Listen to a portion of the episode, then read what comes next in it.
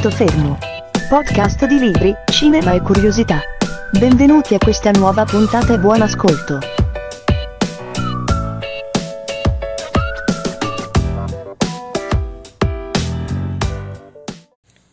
Il 2021 è eh, l'anno di Dante. Ricorrono infatti 700 anni dalla morte del sommo poeta. Dante è un poeta, uno scrittore che tutti conoscete, perlomeno per eh, averlo studiato alle scuole medie e alle superiori. Non tutti sicuramente lo avranno amato o l'avranno apprezzato, poiché imposto. Eh, parlando di Dante si parla immediatamente di Divina Commedia, ma in realtà Dante ha scritto tantissimo e la cosa particolare è che Dante ha scritto tantissimo sia da vivo che da morto. Questa potrebbe sembrare un'affermazione scherzosa, una battuta, ma eh, fino a un certo punto. C'è infatti una lunghissima tradizione eh, di versi e prose che sarebbero state dettate dal fiorentino a supposti medium o sensitivi in tutto il mondo, anche fuori dall'Italia. Tra questi versi, l'opera più ricca, corposa, proprio di pagine, è eh, Dalla terra al cielo, che contiene eh, non uno, non due paginette, ma undici canti scritti in terzine e che sono praticamente il sequel della Divina Commedia e questo sicuramente è il punto più alto, il punto più basso eh, delle opere dantesche post mortem, ma eh, non è l'unico. Se qualcuno di voi ricorda Telepatria International, che andava all'epoca in onda su Rete 2, su Rai 2, eh, nell'81 all'incirca, eh, c'erano degli sketch particolari in cui Renzo Arbore eh, faceva delle sedute spiritiche eh, invocando ed evocando Dante che già all'epoca era interpretato da un uh, praticamente esordiente Roberto Benigni, ma lì si scherzava, si sapeva di scherzare. Uh, altri invece uh, presero la cosa veramente sul serio nei secoli precedenti, ma anche fino ad oggi praticamente, e in maniera seria e convinta eh, richiamarono nel mondo dei vivi eh, il nostro poeta. Uno di questi, eh, a crederci veramente, mh, mm, non era l'ultimo scemo arrivato, era un personaggio di una certa bella cultura, eh, gran pensatore, grandissimo scrittore. Parliamo di Victor Hugo Victor Hugo ottenne praticamente ogni giorno delle sedute spiritiche, in particolare negli anni che vanno dal 1853 al 56, sedute spiritiche che già all'epoca eh, erano famose e sono passate alla storia. Hugo eh, era in quel periodo eh, in Inghilterra, sull'isola di Jersey, in quello che possiamo definire un esilio volontario Uh, l'isola di Jersey è praticamente uno scoglio della Manica e il nostro caro Vittorio si annoiava, abituato alla vita francese uh, Dupalle sull'isolotto. Um, ma le cose cambiarono in meglio o in peggio, non lo possiamo dire noi, ma in meglio sicuramente per come l'ha intese lui, quando sull'isolotto sbarca uh, una bella fanciulla, peraltro anche poetessa, che si chiamava Delphine Gay de Girardin, che come hobby e come lavoro cosa faceva? Organizzava serate di tavolini danzanti. Vi spiego cosa sono. All'epoca lo spiritismo, le sedute spiritiche, eh, stava muovendo i primi passi, conquistando tutta l'Europa e quella che è oggi eh, la tavola Ouija, il mezzo più conosciuto per tenere delle sedute spiritiche oggi, all'epoca era, ancora non era stata inventata, eh, c'era tutto un altro modo di lavorare. Uh, Victor Hugo e la sua compagna e la sua compagnia, cioè tutte quelle persone che si uh, accompagnavano proprio al, al, grande scrittore e al medium, uh, avevano un modo particolare, il cosiddetto mo- metodo dei raps, cioè dei colpi battuti direttamente dal tavolino sul pavimento, cioè il tavolino si alzava, saltellava e calcolando quanti erano i colpetti dati sul pavimento si eh, arrivava a formulare le lettere. Precisamente un colpo voleva dire sì, due colpetti voleva dire no e successivamente un numero di colpi pari alla posizione nell'alfabeto della lettera andava a formare una parola. Tenete conto che in questo modo per scrivere semplicemente buonasera ci stavi mezz'ora. Quindi immaginate quanto tempo ci voleva per ricevere appunto anche soltanto un bonjour dal, dal, dallo spirito, dal fantasma che veniva evocato e appariva. Per semplificare le cose, eh, tutte le sedute spiritiche si svolgevano in orario fuori dal lavoro, di sera, tutte le sere con un'assoluta dedizione e queste sedute portavano delle belle soddisfazioni ai partecipanti perché si presentavano tanti spiriti e soprattutto si presentavano 9 volte su 10 degli spiriti famosi. Addirittura si presentavano e si presentarono al Victor Hugo eh, le incarnazioni dei principi astratti come il dramma, la poesia e addirittura uno che viene chiamato il dito della morte, che non mi domandate che cos'è perché non lo so e manco mi interessa. Ovviamente tra i personaggi celebri, evocati, invocati e che apparirono a Victor Hugo tramite la medium Delphine, eh, poteva mai mancare Dante? No, infatti Dante appare, eh, anche se mh, mm, più che fiorentino all'epoca Dante, dopo tanti secoli dalla morte, eh, parlava un italo-francese un po' pastrocchiato. Eh, c'è anche da dire che eh, nelle apparizioni, in queste prime apparizioni in terra britannica, Dante non dice niente di che, niente di eclatante, però le cose da quel punto in poi cominciano a cambiare. Dante piaceva agli spiritisti eh, perché lo vedevano come uno di loro, un qualcuno che aveva anticipato le loro idee. D'altra parte la Divina Commedia eh, può essere quasi una lunga, poetica conversazione con eh, le anime dei trapassati, giusto, no? Um, c'è un commento al secondo canto del Purgatorio fatto da uno studioso serio, un filologo, eh, Antonio De Marzo. Stiamo a parlare del 1877 più o meno. Eh? Ve la leggo. Donde appare che l'anima uscita dalla mortale spoglia non perde né le sue facoltà né le sue affezioni. Ed è pur questa l'opinione di Platone, cioè che non subito che l'anima razionale si divide dal corpo, quindi non è libera dalle umane passioni. E per questa dottrina e per quello che Dante, eccolo qua, e per quello che Dante ne pensa e ne scrive, non parrebbe forse che egli fosse un seguace dello spiritismo?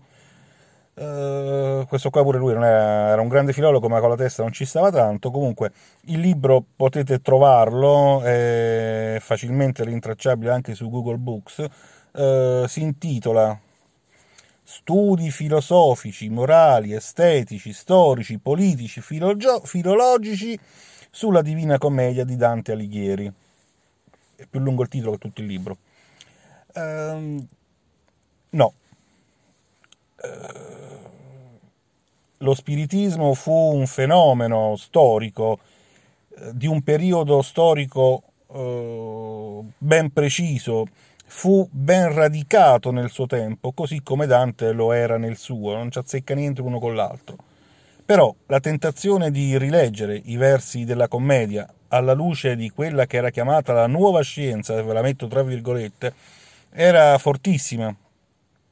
Il fiorentino venne eh, analizzato e rianalizzato, le sue parole vennero reimpiegate per eh, illustrare i concetti di quella che era la metapsichica. Ad esempio, eh, un verso, il verso del nono canto del Purgatorio, in cui Dante dice, parlando del sonno, lo dico, lo dico io, Uh, nell'ora che la mente nostra peregrina più dalla carne e men da pensier presa, alle sue vision quasi è divina. Queste parole vennero prese, travisate e interpretate dagli spiritisti, in particolare sempre da un italiano, guarda caso, un certo Vincenzo Cavalli, che è anche una cosa recente, perché parliamo dei primi anni del 1900, e eh, questo Cavalli dice che Dante non sta parlando del sonno, ma sta parlando dello, eh, del sonnambulismo. Più precisamente Dante, secondo questo Cavalli, stava parlando in questa terzina eh, del sonnambulismo particolare, durante il quale il medium o la medium addormentata prendeva poteri di chiaroveggenza. E questo è solo un esempio che vi ho fatto, perché questi eh, spiritisti hanno stravolto la commedia Ehm, tantissime erano all'epoca, parliamo tutta la fine dell'Ottocento e gran parte del Novecento, mm, in cui le riviste di metapsichica dello spiritismo erano davvero infarcite di citazioni di Dante. Uh, addirittura qualcuno si spinse a dire che il poeta uh, era un medium uh, anche lui, a sua insaputa. Cioè Dante non sapeva di essere un medium e eh, aveva concepito la sua opera più importante, appunto la commedia, proprio in trance. Cioè Dante stava là, gli arrivavano gli spiriti e lui scriveva. Um, non vado a presentarvi, a dirvi tanti titoli, eccetera, eccetera, però uh, potete trovare uh, tante riviste uh, attraverso eh, l'Università di Parma, dove c'è eh, proprio una rivista che si chiama Rivista Internazionale di Studi sulla Citazione, in cui viene elaborato tanto questo concetto di Dante in trance e di cosa veniva eh, scritto e pensato sul Dante spiritico. Eh, c'è da dire che nella cultura spiritistica tra 800 e 900 eh, abbiamo assistito eh, proprio a una elaborazione razionale dell'irrazionale. Eh, come? Attraverso la teorizzazione di architetture, mappe, paesaggi metafisici degli invisibili e vere, vere e proprie indagini sui mondi sconfinati dello spirito, i mondi dell'aldilà. In questo nuovo ambiente eh, che era presente parecchio presente anche in Italia, eh, un ruolo di primaria importanza per consolidare le varie tesi parapsicologiche lo svolse proprio Dante e la commedia in questo periodo diventa una vera e propria miniera di sapienza, eh, una sapienza spiritica eh, che veniva saccheggiata da questi medium, da questi studiosi eh, e trattata quasi come un testo sacro. Ovviamente quello che possiamo chiamare l'arruolamento di Dante alla causa dello spiritismo non si limitava a questo. Eh, ci furono decine, centinaia, migliaia di sedute medianiche in cui Dante appariva di persona, o perlomeno erano i presenti a garantire questa presenza e eh, in alcune di queste sedute spiritiche eh, naturalmente Dante oltre a parlare doveva anche fare qualcosa a dimostrare che fosse Dante e che faceva? Presentava o citava brevi versi o addirittura intere poesie e eh, quella della letteratura scritta dai trapassati eh, divenne quasi un genere letterario nuovissimo e molto affermato nella seconda metà dell'Ottocento. Addirittura era considerato una delle massime prove della genuinità dello spiritismo. In che modo? Se il medium era, come la maggior parte delle volte, un uomo o una donna del popolo, eh, di cultura bassa o media, come poteva produrre quelle opere meravigliose, come poteva citare quei versi, come poteva creare quei versi. Un italiano, psichiatra dell'epoca, anche se lui si definiva metapsichista, un certo Angelo Brofferio, scrisse un libro, guarda caso, si intitola Per lo spiritismo, proprio sul finire del 1800, ehm, in cui parla di un caso particolare di versi dettati da Dante a uh, uno spiritista, un, un, medium, un tal Lazar von Hellenbach, che era un uomo del popolo, di una cultura, non voglio dire bassa, senza offesa da qualcuno, ma uh, non aveva le capacità di leggere, capire, interpretare Dante, eppure vi cito quello che scrive Brofferio. In questo genere gli americani vantano soprattutto il libro filosofico Arcana of Nature, eh, che è scritto, ve lo dico già io, metà in francese, metà in tedesco, me... anzi un terzo tedesco, un terzo comunque un miscuglio di lingue, eh, che lo stesso Buchner, che era un famoso medium eh, e scrittore dell'epoca, apprezzava assai. Uh, e addirittura si fa i complimenti a questo libro. Gli inglesi vantano eh, un romanzo addirittura, Edwin Drood, che eh, il famosissimo Dickens aveva lasciato a metà e, si dice, eh, terminato di scrivere dopo morte con la mano del medium eh, James. E quindi questa è un'opera postuma in tutto il senso della parola, veramente scritta da dopo la morte. Gli italiani invece, racconta il nostro Broferio, preferiscono Ariosto e Scaramuzza. Entrambi sono due poeti e entrambi eh, hanno scritto dopo morte attraverso un medium. Ma Broferio asserisce di aver conosciuto un medium eh, che ha scritto a nome di Boccaccio, di Giordano Bruno, di Galileo e eh, dice che la cultura di questo medium non era certamente a livello di questi personaggi. Cita ancora eh, risposte date per voce o per mano di un medium a nome di Kant, di Schopenhauer. Il medium era Hellenbach, quello di prima. E eh, lui si meraviglia dicendo: Io conosco queste persone, non possono aver detto o aver inventato queste parole, queste frasi e cita nel suo libro, eh, sempre riferito a Hellenbach, di una seduta spiritica in cui Dante o chi per esso ha dettato tre canti in terza rima. Dice il nostro Proferio che lui non le ha lette tutte, ha letto soltanto alcune terzine e che sono davvero molto belle. E eh, certamente quel medium, sebbene valente nell'arte sua, cioè quella di fare sedute spiritiche, non era al 99% capaci di scrivere una poesia del genere. Questi erano pregiudizi dell'epoca che tornarono comodi a personaggi eh, bah, a personaggi come la star fra le star della, dei medium nel periodo della Belle Époque, eh, l'italianissima Eusapia Palladino.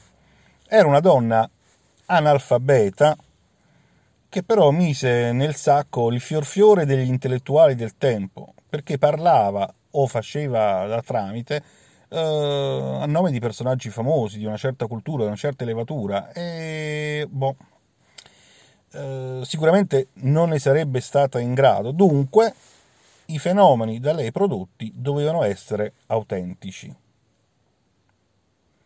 Un altro medium eh, famoso nell'Ottocento e che ebbe contatti strettissimi con Danti fu ancora una volta l'italiano eh, Francesco Scaramuzza, che non era l'ultimo arrivato, era direttore dell'Accademia di Belle Arti di Parma e era risaputo che fosse appassionatissimo di Dante e della commedia,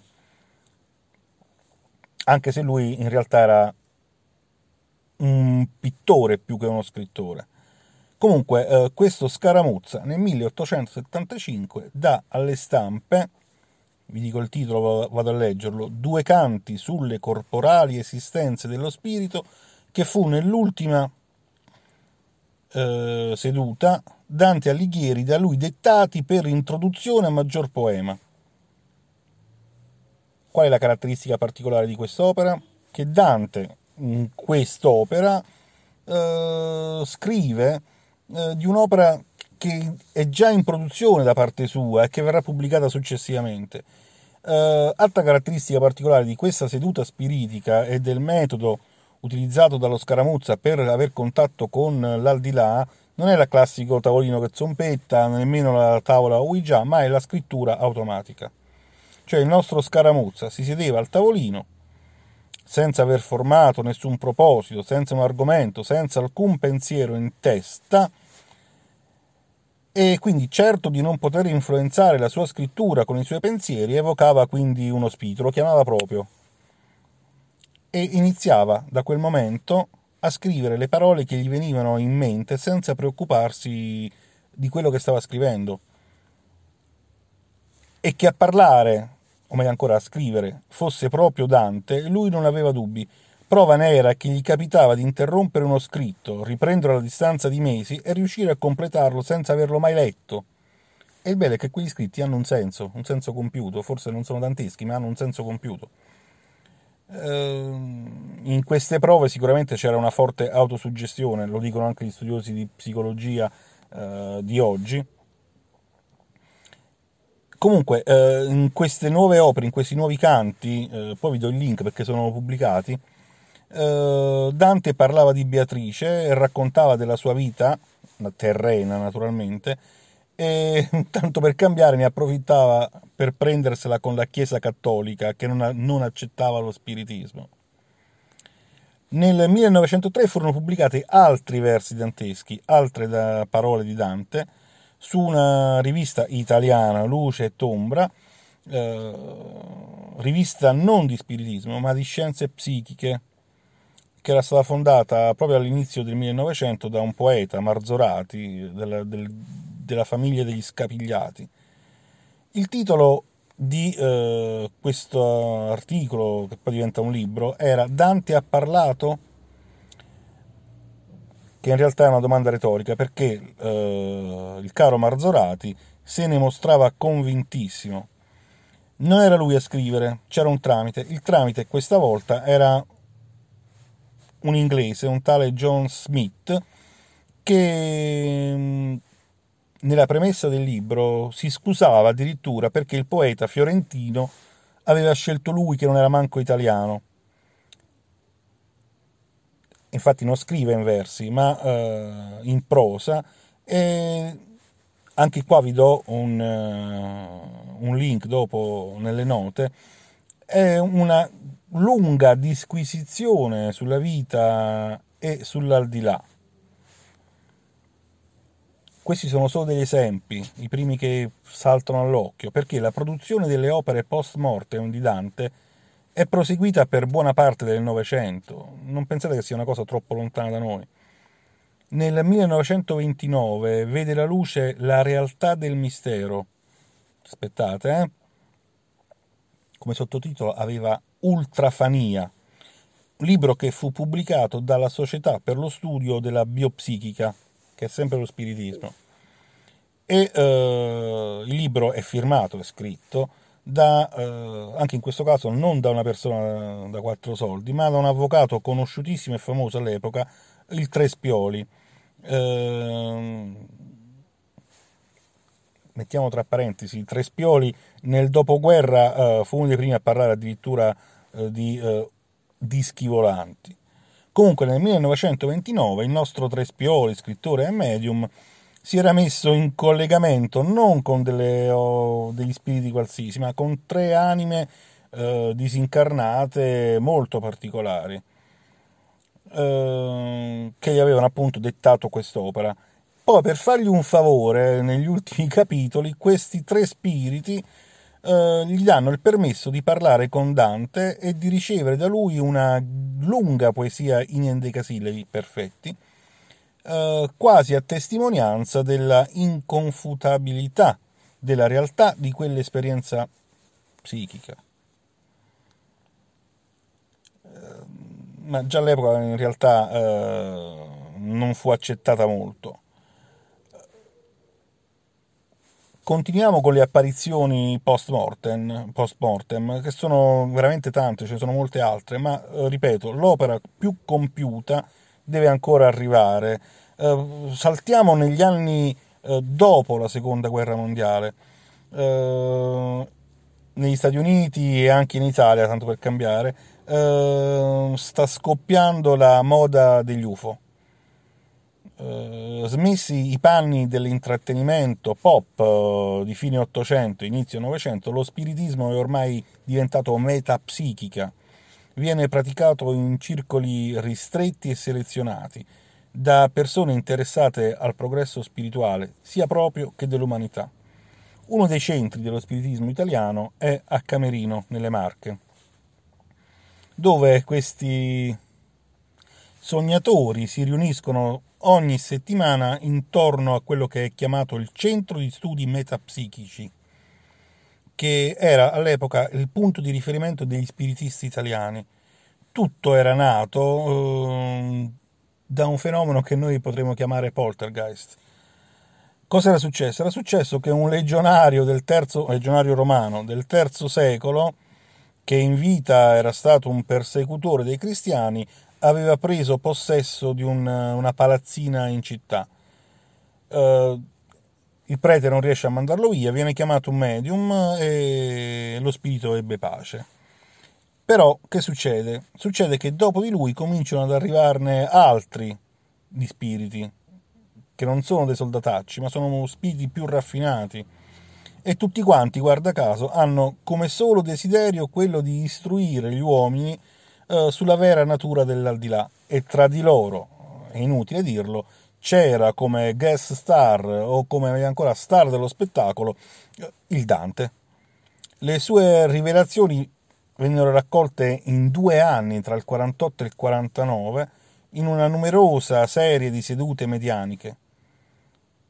Quello che l'entità che in vita era stato il sommo poeta, non un semplice fantasma, ma proprio l'ultrafania del titolo, cioè un'anima portatrice di luce nell'aldilà. Dettò così eh, ben undici canti del sequel della Divina Commedia e vennero pure pubblicati all'epoca su una rivista di settore che si chiamava L'Aurora, che all'epoca era diretta da un professore universitario di anatomia veterinaria però, eh, eh, Giuseppe Stoppoloni, che oltre ad essere un valente veterinario era anche fissato con il paranormale e guarda caso era anche il direttore del centro di Camerino che vi ho citato prima. Il libro Dalla terra al cielo, sempre quello che vi ho presentato all'inizio, fu pubblicato nel 1974 sotto forma di libro. Niente a che vedere con eh, le macchinose rivelazioni di Hugo e i tavolini zompettanti, nel corso di un secolo anche lo spirito di Dante, come lo spiritismo, aveva imparato l'arte di incarnarsi direttamente nel corpo del medium e quindi di parlare direttamente a voce attraverso la bocca del, attraverso la voce, attraverso la bocca del medium, anche se così eh, se per dire buongiorno a Vittorio Hugo ci stava la settimana Qui bastarono appena 23 sedute settimanali, quindi un semestre all'incirca, con questa tecnica che è decisamente più rapida, e a scrivere 11 canti. E l'opera iniziava con O popol che t'appresti al grande passo, per superar la soglia della morte, non cadere nel tragico collasso degli peccata, e fa che tu sia forte, Vicin ti guata il demone maligno, perché diventi tua la sua malsorte. Fungi quindi l'invito e quinci il ghigno, acciò che tu possa salir festoso nel regno di colui giusto e benigno. La terzina ci sta e c'è pure la rima dantesca. Facciamo un... una digressione. Alcuni libri, anche alcuni siti dediti allo studio della metapsichica, che non chiamano mai spiritismo, affermano che questi versi e tutta l'opera sequel sarebbero stati riconosciuti come autentici da insigni dantisti. Piccolo particolare, in tutte quante queste citazioni, questi studiosi non si trovano mai citati per nome. Cioè, viene detto che grandi studiosi di Dante hanno detto sì, questo è un verso di Dante, ma non viene detto chi è questo studioso. L'unico riferimento fatto è a Giambattista Giuliani.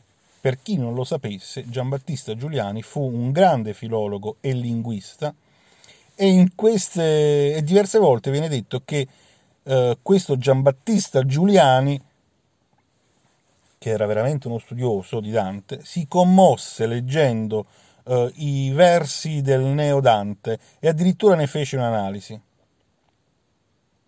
Dove sta la fregatura? La fregatura è che il celebre critico Giuliani, ai tempi delle sedute spiritiche in cui venne, dettata, eh, venne dettato il sequel della Divina Commedia, era morto da 60 anni e il giudizio e la commozione avvennero attraverso il suo spirito. Ed è lo spirito di Giuliani che appare durante una seduta spiritica e conferma l'autenticità dei versi. Praticamente, durante la seduta spiritica appare, si incarna lo spirito di Dante, recita i versi, detta i versi, dopodiché esce dal corpo del medium Dante, entra Giuliani, che, che fa? Dice, guarda, io sono arrivato perché mi sono commosso a sentire questi versi, non mi aspettavo che Dante scrivesse ancora dopo gli anni che io ho passato della mia vita a insegnare all'università, a studiare Dante, e ne confermo l'autenticità perché io sono morto, lui è morto, ci vediamo, l'ho visto in diretta che scriveva questi detti, dettava a voi. Immaginate un po' voi. La cosa divertente è che, uh, tanto per cambiare, Dante, negli stessi anni in cui appariva a Camerino e, scriveva il sequel, appariva contemporaneamente a un altro personaggio, uh, tal Renato Piergili, che faceva parte di un gruppo spiritistico alternativo, quello di Gastone De Boni, che stava a Roma. E il Dante che appariva a Roma diceva: Guarda, che quello che sta apparendo a Camerino non sono io, è un impostore però continuava a dire che era abbastanza soddisfatto eh, dell'opera dettata a Camerino. Andateci a capire qualcosa voi. Sicuramente, come diceva Umberto Eco, come è possibile che non esista il marchese di Carabas, visto che anche il gatto con gli stivali dice di essere al suo servizio. Quindi chi siamo noi a dire che non sono versi danteschi quando un grande filologo come Giuliani si ci è commosso sopra?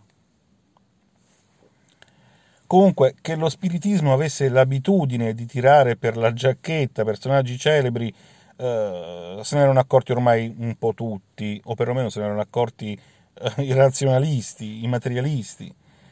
Ad esempio, Luigi Stefanoni, eh, che era un pensatore dell'Ottocento, eh, nell'869 faceva l'esempio dei diversi spiriti, non di Dante ma di Voltaire, perché i francesi andavano su Voltaire.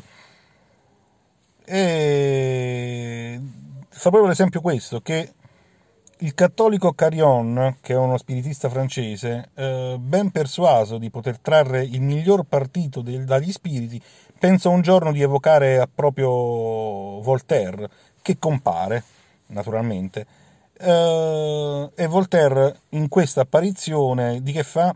Parla di Gesù Cristo, della verità della fede cattolica, addirittura firmando una dichiarazione in cui confermava che c'era il paradiso e c'era Gesù Cristo e lui l'aveva conosciuto. Però che succede? Che un circolo spiritistico nemico evoca proprio Voltaire, anche lui. E questo Voltaire, evocato dal secondo circolo, che fa? Nega del tutto quello scritto dal primo Voltaire. Anzi, dice che eh, lo spirito appar- apparso al cattolico Carion che dice e che firma a nome suo è un impostore. Per eh, redimere la questione, per verificare chi fosse dei due Voltaire il vero Voltaire, viene fatta una terza seduta spiritica in un circolo diverso e lontano da tutti e due i precedenti. Stiamo a New Orleans e eh, appare un'altra volta Voltaire che dice che nel primo e nel secondo Voltaire sono il vero Voltaire. E non si capisce più niente. Questo terzo Voltaire dice non è vero che ho conosciuto Gesù Cristo, non è vero che ho conosciuto uh, il paradiso, ma anche il secondo sta dicendo cazzate, perché in realtà quello che funziona e governa il mondo sono le reincarnazioni. Quindi abbiamo tre Voltaire, ognuno con una teoria diversa e ognuno che dice che l'altro è un cazzaro. Quindi diverse scuole, diversi credenti e diverse bufale. La stessa cosa o qualcosa di molto simile accade anche per il nostro Dante. Uh, a un certo punto Dante si toglie di dosso i vestiti di uomo del Trecento, uh, impregnati, questi vestiti del, della teologia cattolica dell'epoca, e uh, che fa? comincia a rivendicare anche lui a gran voce la verità delle reincarnazioni, eh, perché quella dopo lo spiritismo, dopo gli UFO arriva la reincarnazione nei circoli esoterici eh, italiani. E scrive anche un altro poemetto in cui parla dell'alta legge stabilita da Dio che passa sì attraverso la morte, ma poi eh, si rinnovella per la sua esperienza eh, rinnegando gli errori fatti in vita e li corregge, migliorando così la sua nuova esistenza reincarnandosi. Non ci sto a capire più niente. Quanti Dante ci abbiamo? Bah. Comunque Dante è stato considerato in era moderna, in era contemporanea, eh, nei modi più vari. Eh, ci sono studiosi che l'hanno visto come un esoterista, storici che hanno detto che era un cataro, eh, alcuni hanno detto che era un cripto islamico, l'hanno visto come rivoluzionario, come nazionalista, come anticlericale o mistico, ultracattolico e eretico, un rosacrociano, un templare, un massone, eh, addirittura un adoratore del femminino sacro e capo dell'oscura setta dei fedeli d'amore. Siamo arrivati addirittura a dire che Dante era un alieno e ovviamente c'è qualcuno che ha detto che Dante era uno spiritista, sostenitore della reincarnazione e così ha scritto la Divina Commedia chiamando gli spiriti dei vari personaggi e quindi anche lui reincarnatosi o apparso sotto forma di spirito post mortem. In realtà sono tutte etichette che ci dicono poco su Dante, ma ci dicono tanto su chi faceva, chi credeva, chi professava determinate teorie. Diciamo che la natura di Dante e della sua opera deve stare in mano agli storici, in mano ai filologi. Per tutto il resto che gli è stato accollato bisognerebbe chiedere a lui, eh, ma permettiamoci di dubitare che una seduta spiritica possa essere la soluzione. Dopo tutta questa lunga chiacchierata di 40 minuti, se non vi siete addormentati, beccatevi sto ciao ciao e andatevi a recuperare i link che vi metto sul canale.